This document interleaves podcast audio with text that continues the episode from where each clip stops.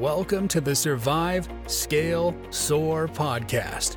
Hear and learn through the success of others how to build the life and business you deserve. Learn to overcome failure, what it means to seek out growth, and how to become the best possible version of yourself. And now, here's your host, coach, entrepreneur, husband and father, and author of the number one best selling book, Survive, Scale, Soar, Jeremy Williams.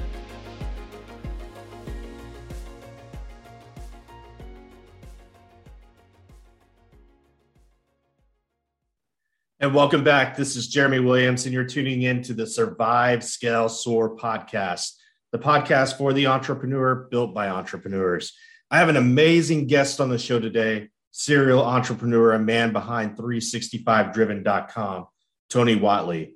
On the show, best-selling author of the book Side Hustle Millionaire, Tony shares the importance of getting comfortable with being uncomfortable in a death-defying incident that was a huge defining moment in his life. A reminder of today's episode moves you, makes you think differently, makes you laugh, or you know may help someone, share it. Tony, welcome to the show. Hey, Jeremy, glad to see you kicking off the show, man. You've got such a deep field of contacts of amazing people, and I know that it's going to be very successful for you. I appreciate that. And it's been been awesome, you know, just watching, you know, we, we started the journey at the same time and just seeing how far you've gone and what you've accomplished um, Tony. It's it's amazing. We're going to dive into some of that that today with our with our topic. Uh, but to give our audience just a little perspective of where you're coming from today, can you give us a short version of your journey? Yeah, I would say that I grew up lower middle class here in the suburbs of Houston, Texas, and two blue collar parents. My mother's a Japanese immigrant. She worked public schools as a cafeteria worker. My dad was a Vietnam vet, U.S. Marine. Then he worked in refineries after he got out of the military. So I got to see the value of hard work and understanding that if I wanted to achieve something in life, that I had to go out there and get it for myself. I was not the family household that got allowances or things like that. I mean, literally, my sister and I started working at McDonald's at age 15 as the earliest they would hire us. So I've always been employed and I pursued engineering school and I put myself through school at the University of Houston. It took me seven years working full time construction, waiting tables achieve that. And when I got out of school, I decided that I was going to stay in Houston and work in the oil industry because it paid better than the automotive industry, which I had a lot of passion for. And instead of really just focusing completely on the oil, I started building side businesses as early as 2001. And I built the largest automotive General Motors performance website on the internet, LS1 Tech, in 2001. Sold that for millions in 2007 and have built several other businesses or partnered or joint ventured with others along the way. So, entrepreneur and corporate side by side, almost like I led two separate careers at the same time, but was really trying to excel in each of those at the same thing individually. Yeah, it's almost like you lived two lives, right? Absolutely. I even used to have two different LinkedIn profiles. I used to have a, a Tony Whatley hyphen automotive and a Tony Whatley hyphen oil and gas to keep them separate. Yeah, I bet people looked at them and they're like, is this the Tony that I know in the corporate world or you know, the one that drives really cool cars? Yeah. Awesome. Well, today's topic, and when I was thinking through this, the topics are coming from my book, Survive, Scale, Soar, and, and I came up with seven different uh, success strategies. And one of them was getting comfortable with being uncomfortable. And when I was thinking of who could I ask that I think would be the expert on this, I thought Tony Whatley. And so when you when you hear that, getting comfortable with being uncomfortable, what what does that even mean to you? Getting comfortable with getting uncomfortable. Wow, that's a tongue twister on its own, but it's very important because most of us kind of hang out in what we call that comfort zone. Everybody thinks about looking for the path of least resistance, the thing that's not going to cause any turmoil or any disruption in our lives. We're usually risk averse. We try to avoid type putting ourselves in risky situations. We don't like confrontational things. So we try to avoid those kind of things. These are just human natures, unless you're combative by nature. Obviously, you're not listening to this show. But the thing is, is that in order to make real impact in this world, which everybody has the same opportunity, the potential to do so, you have to be willing to rock the boat and not be status quo and try to fit in and ab- be average. Because most people, especially when we're trying to make a name for ourselves, whether that's an industry or a new business or a product or just trying to put your, your words or your thoughts out there, the initial reaction to, the, to doing this is trying to be just likable. You're trying to be likable. You're trying to fit in, play warm average, not upset anybody, don't want to rock the boat. And you know what? You may end up being likable, but you won't be loved and you won't be revered or regarded by doing that. Because if you look at every single person in the history of mankind that's been documented in history, the people that changed this world, the people that really left a legacy or a lasting impact, were not the people just trying to be warm, kumbaya, fuzzy in the middle, and everybody likes me because they knew, like I know, and like you will know now, that it is impossible. Literally, it is impossible to make everybody in this world like you. It's impossible. The people that have changed history had millions of people that loved them, but they also had hundreds of people or thousands of people that hated them. Some of them had haters, naysayers, even murderers, unfortunately. So you realize that it's literally impossible to be liked by everybody. So why are you trying so hard to be liked by everybody? So when you start to put your words out there, what I always encourage the people in my group is that don't be afraid to be polarizing, but not antagonistic. You're not the one that wants to go out there and try to start the fights and just be combative and always trying to poke the bear, so to speak. But you should be willing to defend what you believe in, what you want to say. And it will offend people. Shocker, spoiler alert, it will offend people because we all believe different things. But the beauty of this is that it's going to push away the people that you don't want to serve, anyways, the people you don't even want at your table. It will push those people away. But the benefit of this is what most people will fail to realize is that you will greatly attract the people that you do want at your table by being very vocal and taking a stand to the things that you believe in, the things that you have a lot of passion for. You're going to greatly attract far more people than the people that you offend. And that's what most people don't understand. So, do you think uh, there's so many nuggets in there, so many directions we could go with this? Um, but I want to, I want to start here. So, do you think there is an issue in today's world with people being able to stand in their truth? And why? Yeah, a lot of people are very scared of vocalizing the things that they believe in, whether that's politics or religion or these things that are deemed as polarizing. Even money is a polarizing topic for people. Think about how most of us were raised. They say, don't talk about money. That's rude. That's, guys, there's so many things that are just misguided beliefs that we adopt as child and we understand that these are just things that we shouldn't talk about. And yeah don't it doesn't make any sex sense. politics and ticks and religion at the table right? Yeah it doesn't make sense. it doesn't make sense. Like let's let's look at the money one okay? Let's say let's let's go ahead and waive that yeah politics and religion are definitely polarizing topics right? We get that. Money should not be a polarizing topic to discuss and here's why. If you're afraid of talking about money what makes you think you're going to have money and also, here's the real reality most of us, even the cashier at McDonald's, like I started at 15, even the project management, managing hundreds of millions of dollars later in my career, we're compensated to deal with money and make money making decisions for corporate jobs. So, whether you're a, a CPA or an accountant, those are definitely money related, but even working at a cash register or being in sales or being in middle management or just doing things that require financial decisions. So we're already compensated and paid based on our competitiveness and our just really our talents around money. But why is it so all of a sudden that we get home at five o'clock that we're not supposed to talk about money anymore? It's it's weird that we're paid to talk about money all day long at work, but then you're supposed to turn that off and not talking about it. That's that, that's counterintuitive. So let's let's stick with the money and and being uncomfortable with that is here's here's what I see a lot is people get uncomfortable with the amount of money they make. I don't want to I don't want to make that much money because people may judge me differently or I might be able to do things that that I wasn't able to before and people will judge me for that. There's this weird uncomfortableness with with making money.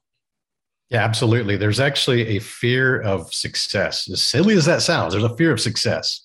And the thing is, is that we are growing up with these different preconceived notions and beliefs around successful people, especially in the political climate nowadays. The liberals have vilified successful people, even though a lot of the people that are very lo- loud and opinionated on the liberal side, they are successful and wealthy on their own. So it's kind of this dichotomy of like, why are they saying this when that's literally them that they're trying to vilify? So they're going after, you know, billionaires and billionaires shouldn't be making all this money and doing all these people and, and millionaires shouldn't be making all that money either. They should be giving all their money away. Like they're saying all these crazy things, right? And so imagine like if you were to grow up with parents that looked at successful people and did the eye roll thing and said, oh, it must be nice must be nice to have that new BMW. It must be nice to live in that big house. Look at those rich people. That, so you're growing up absorbing like a sponge all this negativity around successful people. You don't think that's going to impact you as an adult? You don't think that you're going to become one of those must be nice type people, right? The saying those kind of things. And you don't even have that awareness that you're believing these things because it's something that's ingrained in your culture, your social beliefs, the way you were raised. And so what happens is when you start to find success later in your adult life and you start to earn a certain amount, you start to do these self-sabotaging things to lower your standards and lower your wealth and lower your income because you're uncomfortable becoming that rich person that your parents dislike. And your subconscious is so strong that you will start to do things to lose money. You'll start to underperform. You'll start to lose that competitive drive that got you to that success. And you'll start to think about, man, what are my friends going to think when I go back to my hometown to visit them? They're going to say like, "Oh, don't forget where you came from." Like another terrible analogy to say that, but we see this so often in society. Realize that these negative social beliefs that you've grown up with will self sabotage you, and you will have that fear of success because you're so afraid of being judged by Aunt Susie and Uncle Bill and all these different things and these friends that you grew up with because you're now the rich guy. And you know, some of us had to go through that. I had to go through that myself. Yeah, a couple couple things there. And I'll share my thoughts. Is you know, I I grew up, you know, believing that money was the root of evil, right? And you know that was preached. And when you go in there and you actually look at, look at the scripture, it's the love of money is evil. Um, so you know they they've left that word out, which is the the context that is mm-hmm. quite significant and it took me a lot of time and into my career to realize that all money is a tool. Right. And then the, the other thing that I pulled out of what you just said is, is there are people that are going to have those feelings. And what's crazy to me, Tony, and, and we've had conversations on this, is that sometimes it's the people that are closest to us. Mm-hmm. Is that what you find? Yeah, absolutely. Because you'll find that at every level of income in your life, and you'll never outgrow this. That's the spoiler alert. You will never out earn this or outgrow this. There's certain people that come into your life, acquaintances, friends, coworkers, lovers, whoever, right? They come into your life at a certain period of your life. And maybe they start to recognize that you're on this trajectory where you're growing, you're improving, you're earning more, you're becoming more confident, whatever that is, you're improving. They're not comfortable with that because they've already placed you into their categorical box that you're equal to them. You're in the same box group as them, the same plateau that they're on. And when you're over here in the corner building a ladder to try to climb to the next level, so to speak, it makes them uncomfortable because one, they realize that they could do that, but they're not.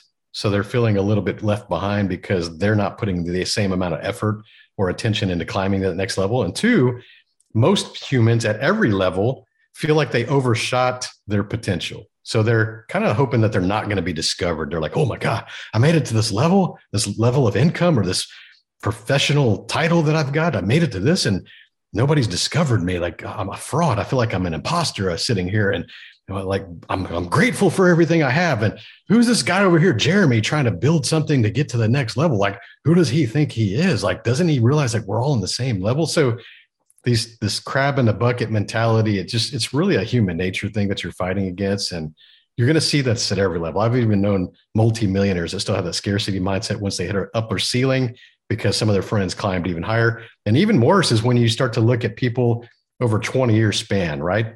Where maybe you think that you're the high and mighty one and that all your friends are below you and then all of a sudden one or two or three of your friends blow past you in the acceleration curve, become higher success than you. Now you really feel inferior. You're like, wow, I used to be the, the, the man, and now they're the man. Like, I don't like this. This is making me uncomfortable. So you may not clap as loud for those people because it's that insecurity that's highlighting the things that you could have done. You saw them doing the work, but you don't want to respect that they got the result and they earned it themselves. So you start to convince yourself that you could have done more or, or maybe they got lucky or it must be nice yeah so much truth in there. Uh, one thing I heard, and, I want to ask your thoughts on this, is you know sometimes when you get around those individuals, and, and I I posted about this on my social media yesterday, is you get around individuals they don't realize how much you have grown, it does it, it creates this awkwardness, and and they get a little bit uncomfortable. Do you find sometimes that it, it could potentially hold you back, allowing that person's uncomfortableness to to kind of penetrate into your to your psyche and to your soul? Yeah, absolutely. If you have to walk on eggshells around your friends and family because you're growing brighter and they're asking you to dim your light because it's too bright for them, that's the wrong people to surround yourself with. So you need to start putting boundaries in place that will limit your exposure to these people. Because if you're around anybody that's telling you to dim your shine as you're growing brighter, what you're doing is you're starting to illuminate the darkness within them. And that's why they're uncomfortable. That's that's powerful it's that it's that looking into the mirror and realizing where they're at and they they may that's where they get uncomfortable mm-hmm. is they realize maybe you know they they haven't reached their potential and you know one of the the greatest things that i think could impact somebody's life is is the word regret or the you know the action the feeling of regret actually it's a feeling not an action you know what do you what do you think about that like you, you get 30, 40 years down the road and you're sitting there and you're you're at the end of your days, you know what's coming, and you look back and you have that that feeling. Yeah, I wish I could share a screen right now, but the next Instagram post that I have queued up ready to go today is actually on this very topic. It's about regret. And the caption is regret is worse than death because one of these is avoidable. Oh, that's powerful. Very powerful. What, what do you mean by that? Like, let's let's let's peel the onion back. You know, sometimes we'll say these phrases and it, it's super powerful and it's got this meaning, but let's peel the onion back on on how you got to that. Because when you start to do the research and you look at the people that have been in in their end of life, so to speak, maybe they're in the old folks' home or they're on their deathbeds in the hospital. People don't really focus on the things that they failed at, which is much people focus on right now. They, they're afraid of trying things. They're afraid of writing that book or launching a podcast or asking for a raise or asking someone out on a date. They're always afraid of this fear of rejection of other people or the potential backlash or the critics or the naysayers. So they're using these other people to limit what they're going to do. Really. Think about like if you're in a deathbed situation, let's say you are fortunate to make it to an old age and you're looking back and you're reflecting on life you're not going to be thinking about the things that you failed. You're going to be thinking about the things you didn't try. That's the number one regret that all of the dying tend to share is they regret not have done, not trying something, not not asking that person, not doing the things that they knew that they had a true calling in. They were just snowed in under doing things and these other things, making excuses. So when you understand that that can be avoided by just pursuing the things that you don't want to regret, like any kind of decision that comes up to you, you can always tell like which avenue that you're going to go down is the regretful one and which one is going to not be a regretting experience. It may be a regretting outcome, but at the end of the day, you're not going to kick yourself in the nuts for trying and failing. You're going to think, hey, I tried and I went all in and it didn't get the result that I wanted. But you know what? I'm, I'm glad I went down that road and I tried something because I learned at the same time. So, understanding this, you can avoid these regrets by taking those actions, not hiding from people, because when you are at that deathbed, Jeremy, and when you're looking around and the people that are in that room, it's not going to be those haters and critics and naysayers that you were so worried about. It's going to be people that be truly love you and support you, hopefully in that situation. So, why, as humans, with our limited lifespan, are so many people focused on not doing something with their life because they're so worried about these haters, naysayers, and critics instead of the people that do support them? So, they're basically putting their life on pause limiting their potential, living in fear for these haters and naysayers and critics who will not be at your funeral anyways. Yeah, it, reminds me of a, situation back in 2012, and, and I share this in my book. Is I, I got a MRSA infection, pretty serious infection, and was in my elbow. Started my elbow, started moving towards my hand, started moving up towards my heart, um, something I thought I'd go in and be there for a day and back out of the hospital. I was in St. Luke's for a week, and there was the potential of even amputation. And you know, I'm sitting there thinking I, I'm I'm a mile and a half from where I was working at the time, and working with over 400 people. I'm I'm in a leadership role here, I had one person and his mom, both of them were agents in, in that, that brokerage that came down to, to see me. And, and that was a changing point in my life to realize that that circle around you is much smaller than you might have thought it thought it would be. Social media kind of gives us this idea that it's huge and everybody likes us. And you know, but but like you said, when you get to your deathbed, who is it that's actually going to show up? Who's going to be? It's going to be those that truly truly support you. And I think you had uh, if you could share a quick story on a big change in your life, and it was a near death experience. 2015, I was racing cars at the track and I was driving a thousand horsepower twin turbo Dodge Viper trying to set a national record at the drag strip. And at the top of third gear on the last pass of the evening, something in the right rear suspension broke. It put me on the side wall.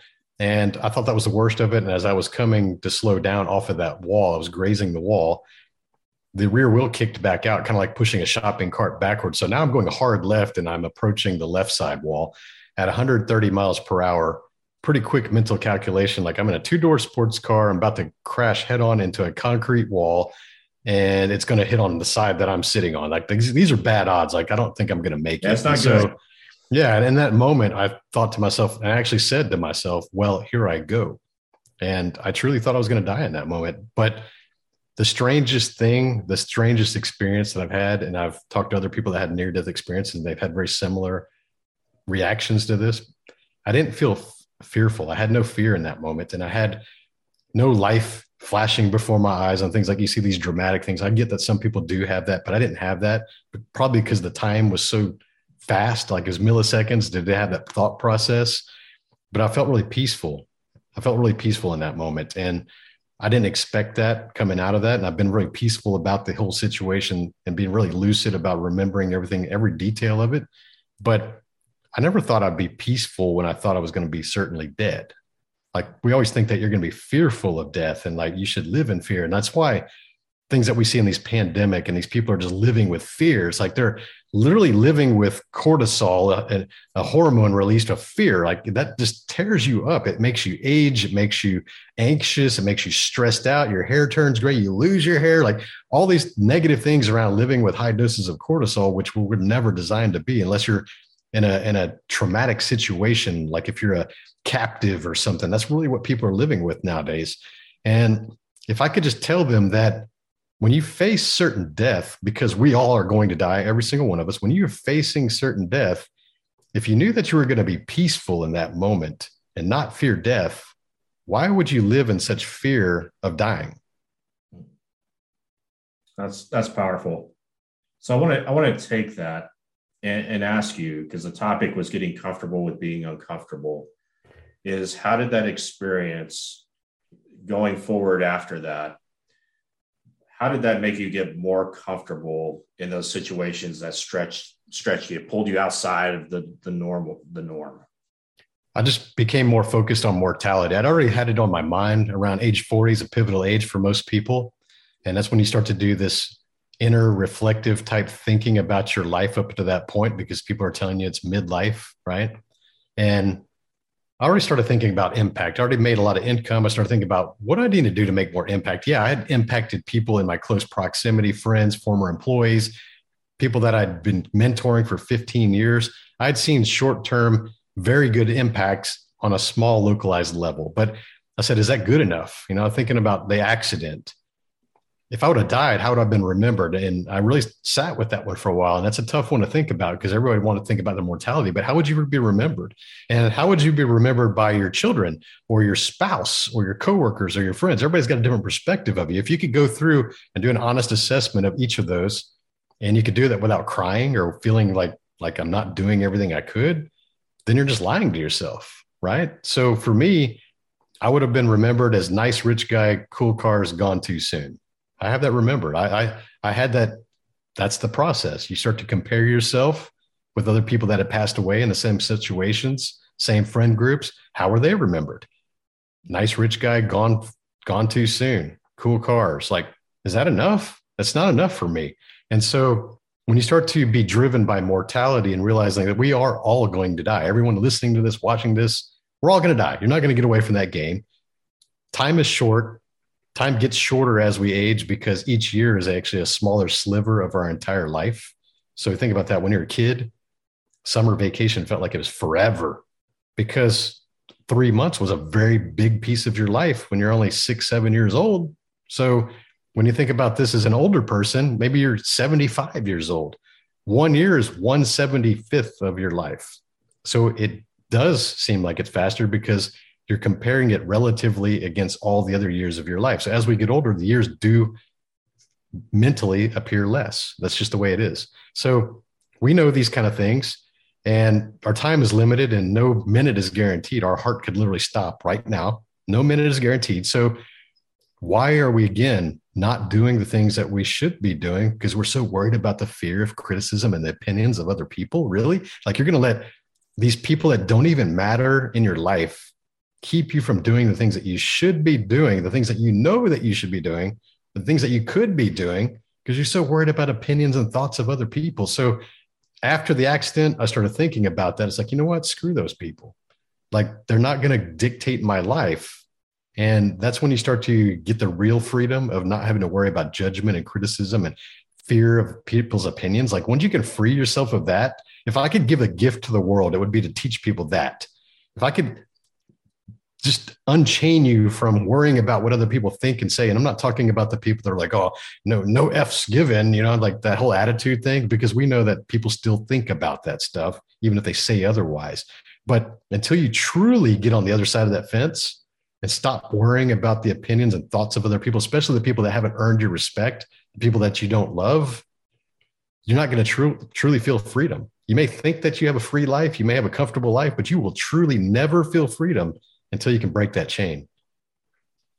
Yeah, that's that's really powerful. You know, um, and that's something I've dealt with personally over the years, and and you know, having that that change of thought and that freedom of thought, and it really does. It feels like a breaking of the chain. And as soon as that happens, a, a whole new world and new opportunities uh, will will start showing up. And and before we get into how people can connect with you, and uh, I want you to talk a little bit about your book is somebody's listening today and they something's moved them. And maybe they've been in this place where they're just they they have they've stayed comfortable. They don't want to rock the boat. We could probably do a whole podcast on this. Uh, but i i want you to give the first step. What is what is the first step? One step they could take starting today to get comfortable with being uncomfortable. I think that most people just got to get over themselves right? We all have insecurities, no matter how successful you are or how you appear or anything like we all have security insecurities. Like even supermodels have insecurities like shocker like everybody has them. So we think that everybody sees the imperfections that we have when most people don't really pay attention because they have their own imperfections that they're hyper focused or hypercritical on of themselves. So while i agree that we should always strive to become better versions of ourselves that's the branding. That's the mantra. That's the thing that we should be doing. We give too much credit to the external factors. We need the validation and all these different things. So you got to get over yourself. It's ego. So I had the same situation. I didn't like being on camera. I didn't like my recorded voice. I didn't like being on stage. I never wanted to be in the spotlight. I was really good at being the MVP and being really competitive and hiding behind my company logos and doing things in a very big way without being in the spotlight, right? Best supporting actor supporters. But that doesn't serve my purpose. That doesn't serve the mission that I'm on right now. And I had to become the right person to carry the message that I have. And if I'm not willing to invest in myself to become a better version of myself and lead by example and become a more effective communicator, getting over the stage fright, learning how to do videos, that's how I get my message out there. Being on these shows, hundreds and hundreds of interviews later, TV show deals, all these things have happened because I've invested in myself to become the better version of myself continually. And I take people on that journey so they see that I'm consistent. I show up every day and they know that I'm not going away and I will outlast and outwork people. And I have that. I understand that game. So the first thing you got to do, Jeremy, is just get over yourself. Realize that whatever your insecurities are can be overcome if you hire people that can teach you these things there's a lot of skills, a lot of tactics, a lot of reps that you got to do. There's no shortcuts. There's no get rich quick. There's only the work that you got to do, but it's not comfortable at all. But at the end of the day, is your lies and excuses worth more than your purpose? And until you can learn to put your purpose ahead of your fear, you're going to dwell in that negativity and that almost potential lifestyle that most people settle for.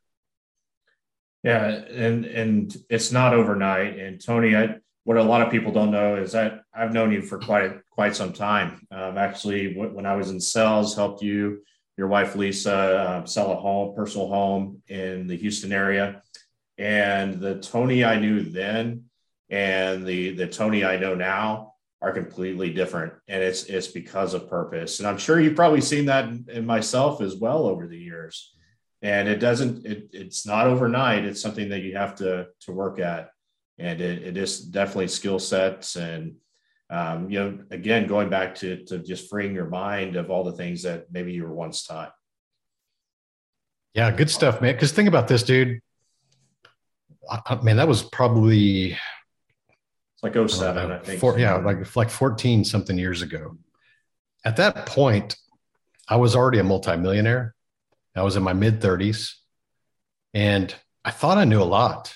I thought I didn't know a lot, but now I'm 49 and looking back, I didn't know a lot. I was doing a lot of things wrong back then and I had a lot of blind spots. So I'm saying this because there's people that you know, or even it could be you as a listener. You you've become financially successful or successful on a professional level. People hold you at high regard. They're respectful, but you don't know what you don't know. And as you gain wisdom and experience through the years, you start to look back and go, I could have done that better. I could have done that. I should have done that better. Right. So Absolutely. if you're listening this, if you're if you're the same person you were five years ago, that's terrible. If you're the same person you were a year ago, I'll give you a little bit of grace, but you should be trying to improve. Absolutely. I think there's room for improvement in all aspects of our lives. And, and I think, you know, coming from the spiritual perspective, I think that's what God would want us to, to do is to, to work at, at bettering ourselves. Um, all right. So let's wrap this up. Great, man, great interview. Great nuggets. Thank you for, for sharing all of this. Um, you wrote the book, The Side Hustle Millionaire. Tell me a little bit about that and tell me how people can connect with you. Yeah, Side Hustle Millionaire. It's available on Amazon. It's basically how to take the business ideas that you've been telling everybody that you have and how to assess those against each other to find the one business idea that will give you the best odds of success. And then it kind of walks you through the steps of starting your first company and growing it and marketing it I would say that book is perfect for anybody that's in between zero figures and $1 million revenue on their business. So if you're already a business owner and you're struggling, maybe you're not doing some of the things in that book that I lay out. So that's what I, I made a resource for people to start their first business. Yeah, I like it. It's almost like a manual. You know, I, I picked it up, you know, when you when you first had released it. And by the way, it's an Amazon bestseller. Um, I picked it up and and it's it reads just like a manual, like from start to finish. And mm-hmm. I really appreciate that. And I think it can help a lot of others. Now, how do people reach out? How do they contact you? Yeah, easiest way is go to my website, 365driven.com, and you'll find links to my podcast, which is also called 365 Driven, but all my social medias, the entrepreneurship group, the events, we do a lot of different things. It's on that website. Awesome. And, and I know I participate in one of your mastermind groups and guys, I highly recommend it if you're looking at at being driven not just one day or two days or six months, yet 365 days a year. You should go check out 365driven.com. Thank you again, Tony, and I appreciate you. Hey, man, I'm honored you're a part of that group and love to see what you're doing. And you're doing some big things too, my brother, and looking forward to see what 2022 brings. All right, on to the next episode, onward and upward. Thank you for listening to the Survive, Scale, Soar podcast. If you heard something that made a difference in your life today, share it with someone that might benefit and subscribe so you don't miss the next episode. Learn more about the host of this podcast and coaching services offered by Red Hawk Coaching by visiting www.redhawkcoaching.com.